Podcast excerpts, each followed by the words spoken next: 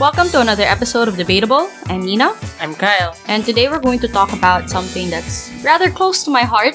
It's how to debate international relations. Your I know, heart. yeah, my heart. No one else's. Yes. Um, the reason I wanted to discuss this is because, well, I think a lot of people have been asking for a sort of brief on how to debate IR. It's also our anniversary month for Debatable. On the 24th will be one year since we started this project. Yeah. And what better way to celebrate our anniversary than making people get reminded of how much they suffer under IR. international relations. Yeah, I also think IR, as much as people hate it, you, you can't avoid it, sadly. It's always going to be a topic that comes out. It's also something relevant, not just in debate, but in everyday life. And whether you like it or not, you'll need to know a little bit of IR to survive, especially with the trade wars going on, especially with the coronavirus on the rise, especially with the, like, I don't know, China in general wreaking havoc on our nation. You'll, you'll have to know a little bit. And we also want to sort of demystify the difficulty that surrounds international relations. I don't think it's difficult because it's just like any other topic. It's just it requires a lot of matter for you to do it right. But there is a way to survive IR even without matter, and trust me, I've done that a lot. yeah. Hey, I'm shameful about it, but you know, sometimes in debates you just really don't know things, so might as well know the basics to survive it. I agree with you that it's just like any other topic that you may or may not know something in order to. It just so happens that it's very difficult to word some IR motions without putting matter into it. Yeah. Yeah, so unlike, for example, religion motions, where you don't necessarily have to look at one specific phenomenon in the religious experience or in organized religions to make a motion out of it. But for IR, in a lot of cases, you need a specific, like, Foundation. foundation Yeah. or like a piece of matter or a case study that you can base a motion around. Yeah, but that's the point of this episode. We're Yeah. going to teach you how to create that foundation. And everyone's foundation is different. My foundation is because I'm a political science major, so I do know a lot of theories and I build on that. Some people just have a lot of matter, like Kyle, and he builds stories around the matter and news articles he knows about. So it's always different for everyone. There's no correct way to learn about international relations. So this episode's going to be a sort of compilation of my knowledge as a debater, Kyle's knowledge as a debater, my knowledge as a political science major, as well as the material I've encountered from other debaters who have written manuals on this or have written their own matter primers. If you want to know the specific ones I've used, you can just message me. Uh, I don't think I have the time to sort of cite all of them because this episode script that I've written sort of condensed a lot It's of it. four pages long. Well, yes. it's a four page long outline. Yes, but it is important to know about. I have no idea how long this episode is going to be, but it's a special. If you had an hour long episode for religion, I can have my hour for international relations. Except, except the IR quote unquote episode is actually a series of four hour long episodes. don't don't make them scared. okay, so introduction first to international relations. I think there are a few things that's important to know. The first would be that IR generally pertains to issues about international laws, state actors, non-state actors, which is something you, people usually forget. So it also includes international corporations. It also so includes like peacekeeping bodies, etc. And it's also about like even citizens and refugees and people from everywhere around. So it, it encompasses a lot, but it usually looks at their relationships with each other. So it looks about uh, it looks at political dynamics between states and other international actors. It's also about understanding the connections that are formed on a larger scale. Most BP have IR underpinning, so a lot of the motions that you encounter in BP, even in Asians, have a lot of IR even if they don't intend to, which is why a lot of people in closing half usually put IR into it. I, I do that a lot. If the motion is feminism, I will find a way to make it about international relations because I can. Some motions can be exclusively about IR and some can be only partially about IR. So you can have motions about regretting Brexit or sanctioning the UK for Brexit, which is, in my opinion, almost exclusively about IR. Uh, you have motions about um, having strict travel bans during pandemics, which is a mix of international relations and public health policy. You have motions about desecrating religious sites during times of war, for example, which is international relations. In a sense, it's about international humanitarian law and also about religion. You also have philosophical motions that are also IR related, like um, the use of clones during warfare or during war. And I think all of our motions is Yeah. IR in general. Yeah, like what you said, it's about the application of international law. So if we're talking about wars, you have the Geneva Conventions and their additional protocols, and those are some of the applicable international law for those topics. Yeah, but we won't delve into the specific of those. Um, I think it'll take a long time to discuss them in detail. So let's just jump straight into like basic facets of international relations that I think are important to to know whether you're a debater or non-debater to get you started on reading up and understanding the theme as a whole better. I think the first and most important thing to look at are the actors. You'd think it's about the facts, but I think that facts are secondary or like later on in the list of things you need to know. The, the first is really just about the actors. So there are a lot of actors. You can look at governments, movements, organizations, corporations, etc. And there are multiple ways you can talk about them. You can talk about them as entities, like refer to them as a whole, or you can break them down and look at them as individual people, which I think is a, a bit of a more strategic way to look at it. It's also more tricky, Yes. but it's a valid attack, especially if we're talking about, for example, US foreign policy. It's almost always going to require at least some bit of knowledge about how foreign policy is created in the United States. Like, who is the architect? Does it need the Senate to um, agree with it? Mm. Or, like, in some cases, like Obama bypassed like Congress in order to um, conduct interventions in the Middle East. Yeah, so you can know the US as the US and what they stand for, or you can know US as the government that's currently in power. like the metaphor that I used in the one of the elections episodes, I said you can look at it as a machine, or you can look at it in terms of the parts of the machine. So it, it's something like that. Yeah. You can look at the state as a whole, or you can look at the individual parts that make up the state. Yeah. Because there are specific arguments or angles that you can use using both lens. The things to focus on, in particular, when talking about the actors, are a lot actually. The first would be look at the interests and motives of relevant actors. So, what does the US want overall, or what do they want in the short term and the long term? What does Russia want? What do multinational corporations generally want? And these are things most people can come into agreement to. And you illustrate this in three ways. You one look at past behaviors and trends. So this is both a mix of principle and pragmatic. For example, the US is pro democracy and they want to free the world of authoritarianism, which dictates a lot of their short term actions like interventions, etc., their policies. So the principle also ends up dictating the pragmatic, which is why it's important to look at trends and their past actions. You can look at purely the principle, which is what their ideologies are, what their culture is, what their worldview is. So even if they don't have an explicit like principle that they demonstrate in the international arena, understanding how their culture works gives you an insight to it.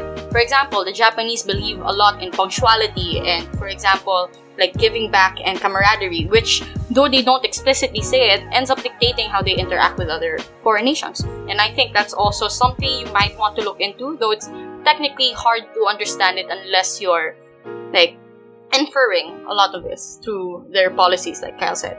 Or um, something that I did rather recently was I took a I took a look at different countries' constitutions, Oh and yeah, I, I looked at how they treated international law because there are different ways to make international law part of domestic law. There is the transformation doctrine, which says that international law is not automatically part of your law.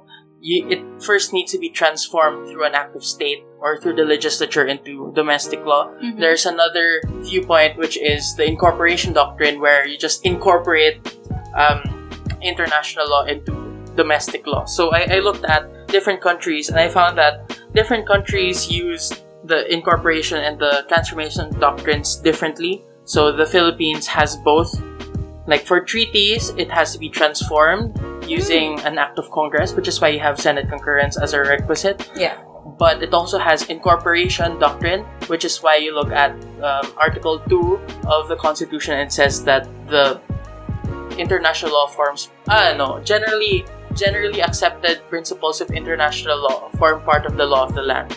So if it's treaties, it's transformation. If it's customary law, it's part of the law of the land. And I, I looked at different constitutions from different countries, and for me, looking at those basic laws from those countries made me realize oh different countries have different relationships with international law in general Yeah. not just particular treaties but like from a philosophical point of view how do they treat the laws of nations with regard to their own domestic law Yeah, so that's looking at their cultures, worldview, and how they generally address the international stage. The third way to illustrate is to basically just look at the current situation.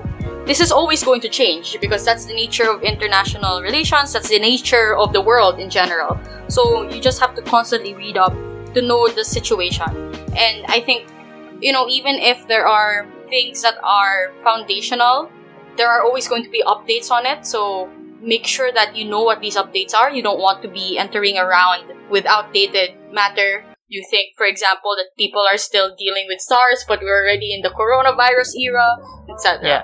And also, my, my tip here is look at the statements from the leaders of those particular countries because it gives you a lot of like Hmm. what do they want to happen? What do they believe in? Yeah. Which brings us to the second thing you should focus on. Besides looking at the interests and motives, you can also look at the cost benefit analysis of certain actions. And this will require listing down a lot of the pros and cons for implementing a certain policy or for a country to intervene or not intervene, etc. So you can look at the concerns being tackled by the state or the organization or the corporation outside of this debate and whether they prioritize your policy or not. For example, what's the priority right now of the Philippines regarding the coronavirus? As much as we'd say it's a priority, we could also say, for example, that Duterte would still want to prioritize his drug war, which is why he cut 10 billion from our health budget, right? So that dictates a lot of the mindset, it dictates a lot of our capacity to deal with the current situation.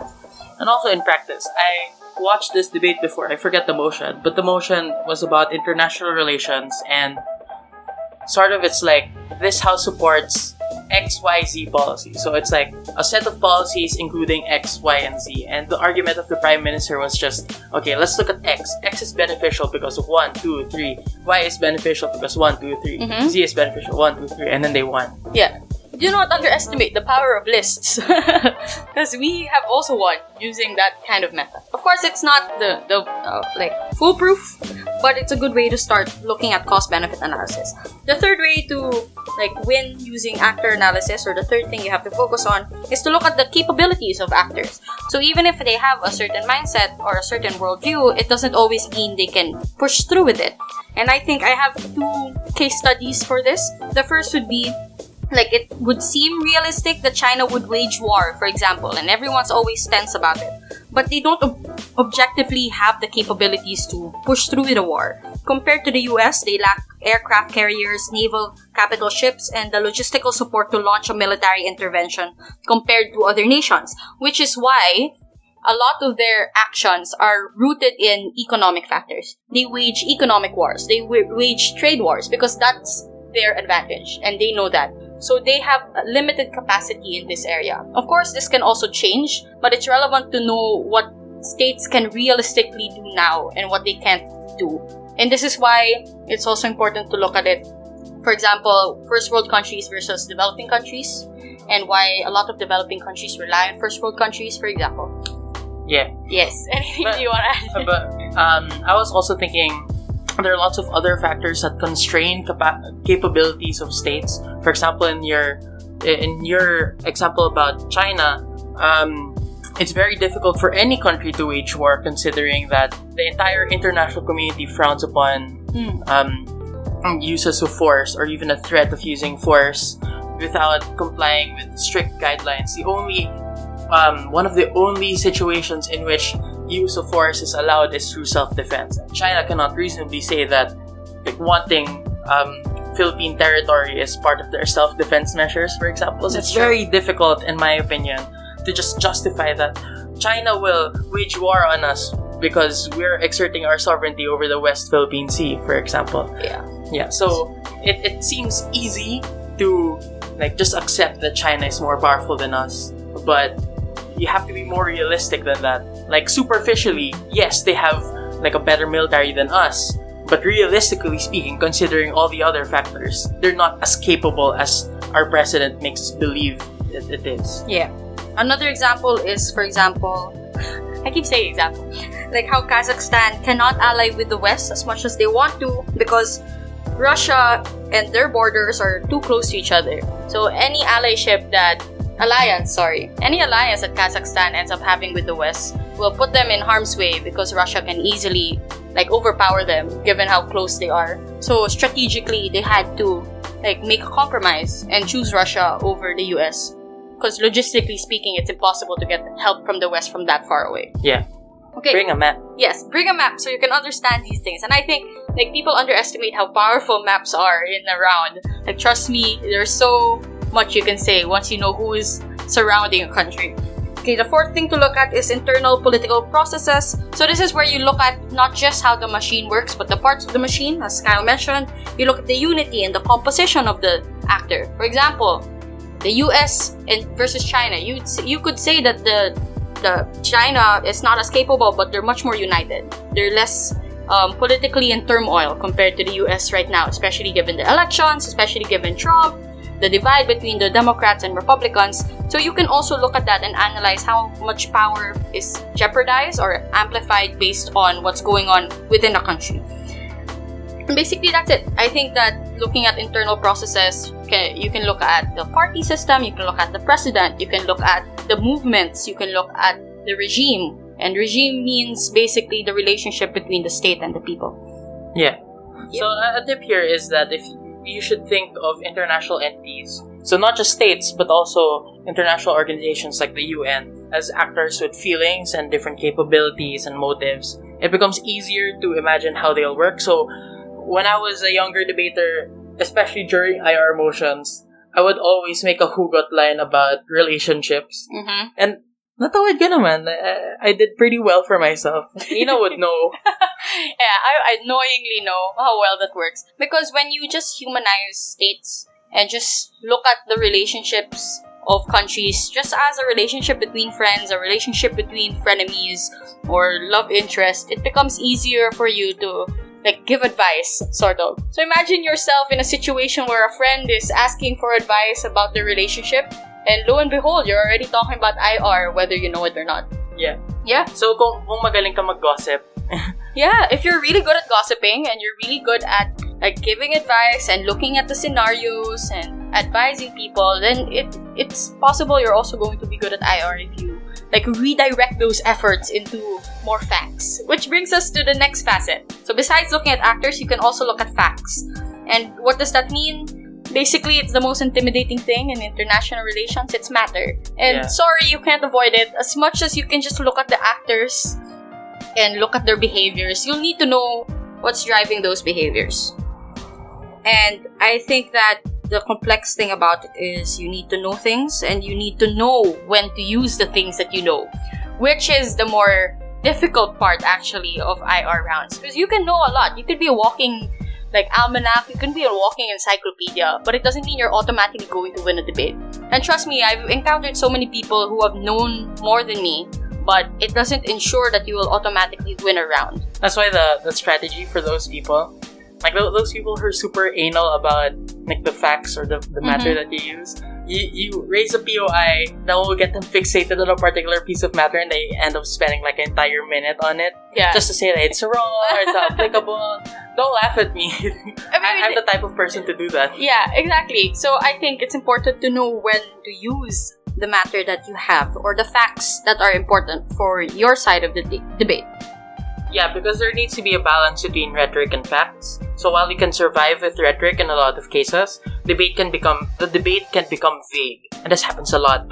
So, and in in the worst cases, it can even become incoherent because they're too generic. But on the other hand, if you use only facts and matter, which is also known as matter vomiting, it can cheapen a debate because it discourages the use of critical thinking. Um, it becomes difficult to cross-check th- those examples, especially since judge judges are just average, reasonable persons, making it easier for debaters to just make up stuff to get ahead. And we discussed this actually in a previous episode where How we talked about matter matter. Yeah. Yeah. Um, you should also then know when to bring up matter. And I, I have a little bit of guideline for this. Of course, it's just my personal guideline and something Kyle and I use when we debate together and what I use when I debate with others. But it's not the guideline you should use, but it might be a good basis to build your own rules upon. So the first would be I generally have a rule where I have an example per premise per argument. And I usually have three premises per argument. So I have three examples or demonstrations for every argument I have. That makes sure that it's a good balance for me between using rhetoric and using facts to back those up. So, So basically, there was this eh, there was this instance in which I had to member for you, and it Mhm. was an international relations motion. yep. So you're just feeding me matter, feeding me matter, and I was like, okay, but how are you gonna use this in an argument? And you're like, no, you can just make an argument later. facts first, facts first. Yeah, because it was a really technical debate. I think we were not on a very winning side. Like it was generally harder to argue for our side. I think we were defending China. Yeah, we were defending China, and you were saying that it's so easy to demonize China. But if you look at it, one example, next example, yung ambag ko lang sa prep na like, oh, you know, Nina, that like in China you can now contest your parking tickets. Yeah, like, progress. yeah, progress. Yeah, so basically the use of matter can really determine how well you do in a round. The second rule is to make sure the matter is acceptable by both sides or accepted by both sides in a debate. Or else you'll end up debating the matter. So you'll have issue upon sub issue. Instead of debating the actual debate, you'll debate about the facts, which is never a good thing because you're wasting a lot of time. Yes. And that happens a lot. More than you know. I've been in a debate where I had to argue that like Africa was not near like a particular country or something, and uh, it was just really messy. Oof. Yeah, it was really bad. Yeah, for the same reason that we generally don't like it when people issue definition challenges. Because instead of debating the issues, you just debate on the definition. It's the same. If you're going to define the debate based on a particular set of facts, if you challenge those facts, in effect, it will lead to some sort of a definitional challenge. It's gonna make everything messy. Yeah, and my third general rule for using matter is to make sure that the matter supports the argument or the argument supports the matter. So it's up to you which one is the priority. I usually make arguments first and then I find appropriate matter for it. But there are certain times where I use matter first and build arguments around it. Like the example Kyle gave um, of when we were defending China for a round, I basically just had to throw a lot of matter first and then we had to construct possible arguments to use that matter with. Yeah, so it, it, it really depends. So my recommendation would be in the first part of prep, you make the argument first and then put matter afterwards. And then if you exhaust all the basic arguments, that's when you use matter to inspire thinking for more arguments. Hmm. So I, I, I suppose if you're preparing for a prime minister's speech, you make the argument first and then the matter. And if you're a deputy, you look at the matter first and then make the argument. Yeah, or if you're a member, usually you do the same thing. If you have niche matter, use that to your advantage. So, we're not going to talk about specific matter involved in IR, or else this episode will never end. There's just too much to know, too many countries, too many relationships being torn apart and being built every day and every month. So, I'll give you just general tips for how to matter load for IR. The first would be make sure you know the basics like country names, capitals, leaders, and the geography. And it's best to have an almanac with you when Yeah. you do this. a lot of debaters they mm. have almanacs but they only bring them out during tournaments at least that's what i did during high school and like, i never used an almanac and i, I regret it because the, the reason why th- that was so bad for me is because i knew that i needed an almanac but i never took the time to familiarize myself with how to use the almanac before the training or before the tournament so the tip here is there are two actual tips here the first one is get an almanac and the second one is before training or before a tournament, already try to read up and like study how to use it. So it's like familiarizing yourself with how to use a dictionary. It's like Mm. that. If you if you treat it like you're just learning how to use a dictionary, it's going to be much easier because it's easy to use a dictionary. Well, you don't need to have an almanac. I've never owned an almanac. It's too expensive for me, and I, I never came from a debate society that provided one. Um, so I, I just read up a lot. I would print when I can. I used my pulsi books. So you don't need to have an almanac. Just have something, a map at least, because that already provides you with a lot of information that other debaters don't know or have. yeah. Oh my god. Uh, I had a I had an international cl- an international law class, and one of the first things that my professor said was, "Hey, bring a map." And I was like, "Oh, damn, we're, we're going to we're gonna talk about geography here." So we're talking about, "Oh, this is the this is the North Sea, and then these are the countries." God damn, I can't I can't read this map. oh my god, learn how to read a map then. Learn how to read a map. Okay. Besides that, also make sure, for example, that you read history summaries or watch a lot of videos. Keep up to date with current affairs. This is useful because even if you don't know exactly what is happening, it becomes easier to infer information based on what you've already known or things you've read, even on Twitter, things you've watched on YouTube. So always find time to matter load, even if you don't want to. The uh, again, if you listen to our previous episode, which is also a good way to learn about matter loading, by the way, you will find out that Kyle and I matter load a lot through YouTube. I'm, Yeah. I watch a lot of Vox, for example, or those indie channels that just really love history because they're nerdy. It helps. It helps. Yeah, and if the, if the event is ongoing, for example, the coronavirus um, outbreak, it, it helps to make a timeline. So when when we were reading up on the coronavirus, we actually looked at the, the Wikipedia Yeah. page for it. It's Mm. like they have really detailed timelines on it. Sometimes it's contradictory information, but you know it's Wikipedia, so you always have to cross check with other sources. But anyway, it's either you have a history summary or you make your own timeline. You make your own summary. Um, also listen to our episode on matter loading for more specific tips. Um, some additional ones, I think you can probably look at some case studies if you have them. So um, I, I realized that one of the previous tips about having one example per premise per argument might seem a bit difficult because it takes up a lot of time. Which is why, in some cases, having a case study is better because you have one really complicated example and then you can extract different parts of that case study to fit the example requirement if you're going to use that, that guideline. Um, you can also take a look at treaties and their compliance, the compliance of states with them. You can you can actually look at a lot of things for IR. Like recently, I just discovered that when the UNSC, the UN Security Council, makes resolutions, they publish the um, debates about those resolutions. And in one of them, the most recent example I can think of was when I was looking at the resolution for Venezuela, like giving aid to Venezuela, and the United States was going like, no, they should accept our aid, our humanitarian aid, and Russia, who vetoed it, I think, Russia was saying, don't really believe in what the US is saying because actually China and Russia have been giving aid to Venezuela. So it's not it, it's more of US trying to in like interfere with the sovereignty of Venezuela than Hmm. Venezuela actually just wanting The aid. yeah. Yeah, so that's that's one example. I'm pretty sure there's a lot more complicated aspects of international relations that you can understand if you look at case studies.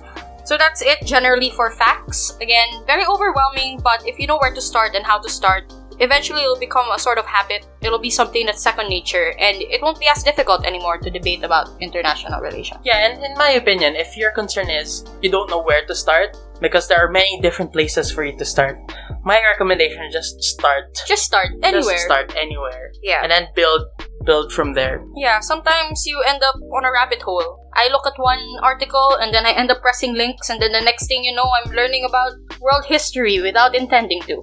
That's always a good way. It's the beauty of matter loading, in my opinion. Well, that's only because the, the two of us are easily distracted. So we end up learning a lot because we like pressing links and looking at resources. So I guess also developing that habit is a good thing. Okay, the third thing to look at, besides looking at the actors, besides look, looking at the facts, you can look at the state's rights. And this is a little bit more complicated than the first two, but something that will be easy once you know how to break it down. So most IR motions usually have something to do with the rights of states, which is one, the right to do something like intervene, um, tax imports, travel restrictions, etc.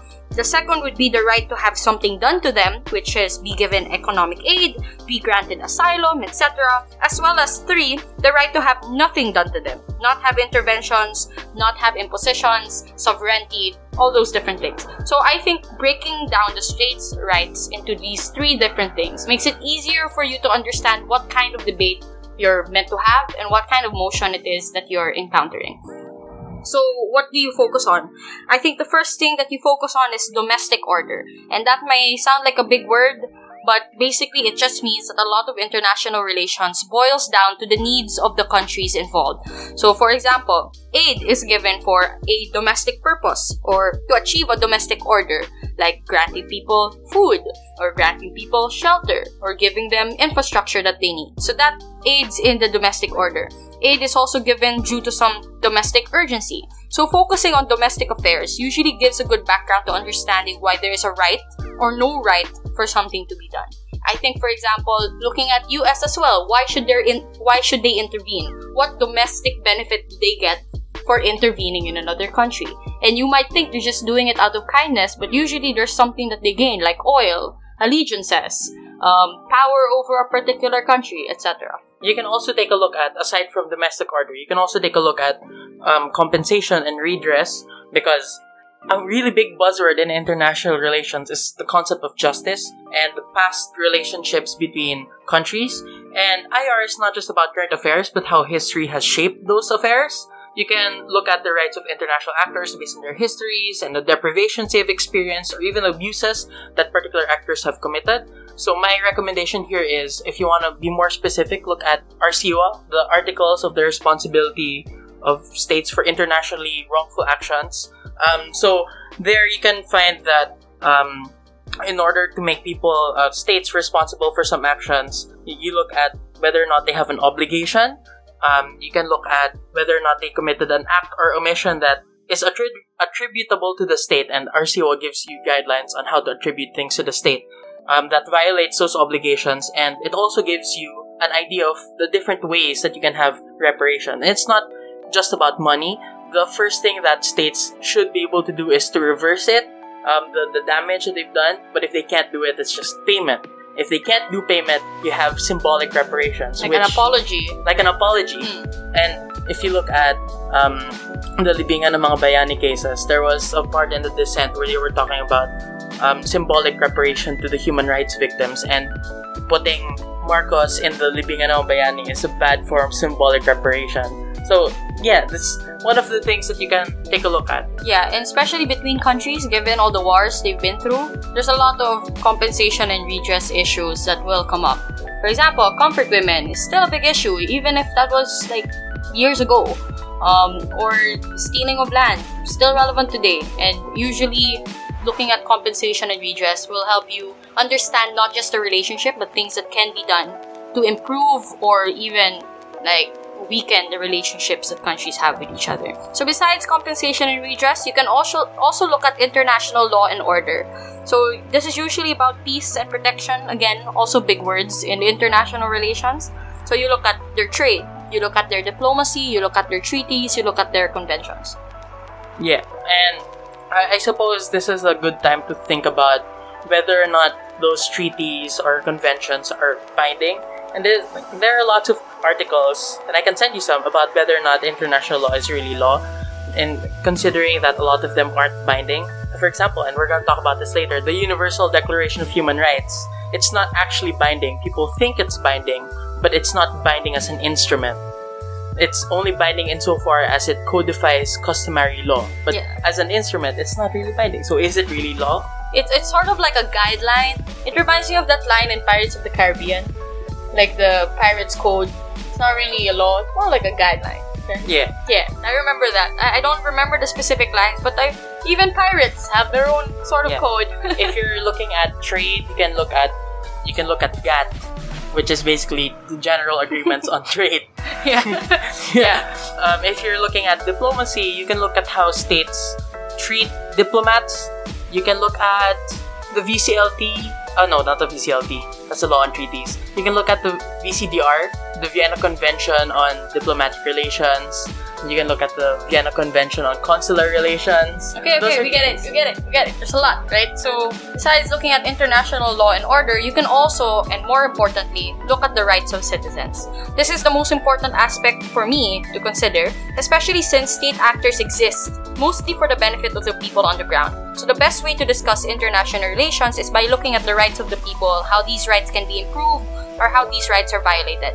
So, this is where the idea of intern uh, the responsibility to protect is often used to justify interventions because this premium is placed on human rights. So, like Kyle mentioned, the Universal Declaration of Human Rights is something to look at.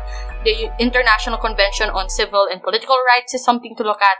Also, the International Convention on Economic, Social, and Cultural Rights. And again, these are long documents but basically just read summaries of them online. We don't expect you to know every single section and article involved in this, but it, it helps if you do, like like Kyle does, or it helps you just have a summary like I do. Yeah. I think now I really want to talk about ICCPR. And Okay, ICC. we will So have the- another episode for Okay, that. fine. Okay. You, you can also take a look at um, the Geneva Conventions and their additional protocols. Because what you said was talking about the rights of people during peacetime, but during war, you, you look at the Geneva Conventions because they outline the rights that are given to um, to, the civilian population, what states can and cannot do, wh- what are the rights of soldiers who are or the combat, which are like out of combat, Mhm. those kinds of things. So miscellaneous tips, like this is the last part Yeah. of this really long episode.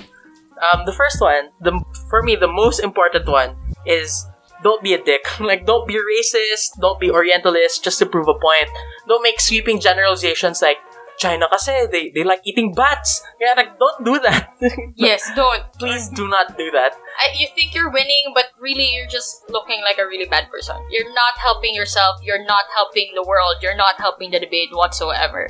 Yeah, so I I think if you want to make statements about the behavior for a particular country and you don't want to sound racist doing it, do not frame it in such a way that like you, you it's supposed to be derogatory. Try to approach it from a point of understanding. Like you, you want to understand why China does the things that it does, why Russia does the things it does, why the United States does the things that it does. So, in order to avoid being racist, you don't look at their status as this particular country or their label as um, US, China, Russia, and look at like their perspectives first. Yeah. My general rule is to talk as if the that person you're making a statement about is in the room. So you don't want to offend anyone. So just keep an active mind. Pretend that the world is watching you and you will be cancelled in Twitter if you say anything wrong. And this is also why equity officers now exist in tournaments to avoid the tendency of be- people being mean. yeah, like if I said that, like Chinese people just keep eating bats, like you would you would get so mad at me. yeah. Like you would get so mad at me as an equity officer. Yep. So another way to avoid that is be specific. Uh, be as specific as possible. So when you are debating about international relations, it really helps if you can pinpoint particular instances, if you can pinpoint dates, if you can pinpoint who is involved, if you can pinpoint what exactly are the laws and, and policies and actions of states or people or movements, etc. The third would be obviously matter load. This goes without saying. Um, resources are your friends. Though you don't need expensive ones. I never owned an almanac, as I mentioned. So the internet, since I'm sure you have internet if you're listening to this episode, use it. There's so much knowledge on the tip of our fingers, and we're using it just to look at cat videos. I'm not telling you to stop looking at cats, but learn how to multitask. Just because you don't like cats. Uh, okay, fine, looking at dogs. I like dogs. I look at dog pictures while I have a podcast in the background, or while I'm reading an article in another tab. You can keep a matter file of basic information. You can have matter primers on it. Um, again, for matter loading, one of my most important tips is to just just start. do it. Just start. And like at some point, you're gonna be like, oh, I actually enjoy this now. And like as a as a new debate, when I was a new debater, I, I distinctly remember this one part when I started saying, oh, I actually enjoy matter loading. Ooh, well, maybe you're just a nerd. Yeah, and it, it actually helps if you have someone to um, share the things that you learned with. Because, and I learned this recently through matter loading, Mm. that you tend to remember things better when you share them with others. When you're teaching them to others, you end up like being able to better understand and better remember these things. Yeah, like when we started this podcast, I can say from a year ago, I learned so much. Um, and I know so much now because I've been forced to research because I have to talk to all of you listeners. Yeah, and the last one, stop fearing IR because every tournament will have it, whether you're ready or not. Even if you retired, even though retirement and debate is a myth, even if you quote unquote retire, it's still going to be relevant to you. You're still going to have to wake up and face the reality that a lot of the issues that you're going to be dealing with or other people are dealing with, they have IR elements baked into the very fabric of their existence. so that's it for this episode. Thank you for listening to us discuss my baby, international relations, and, and Kyle's adopted baby because he has no choice. Yeah. So that's it for this episode. Thanks for listening. I'm Nina. I'm Kyle. See Thanks you next time. Bye.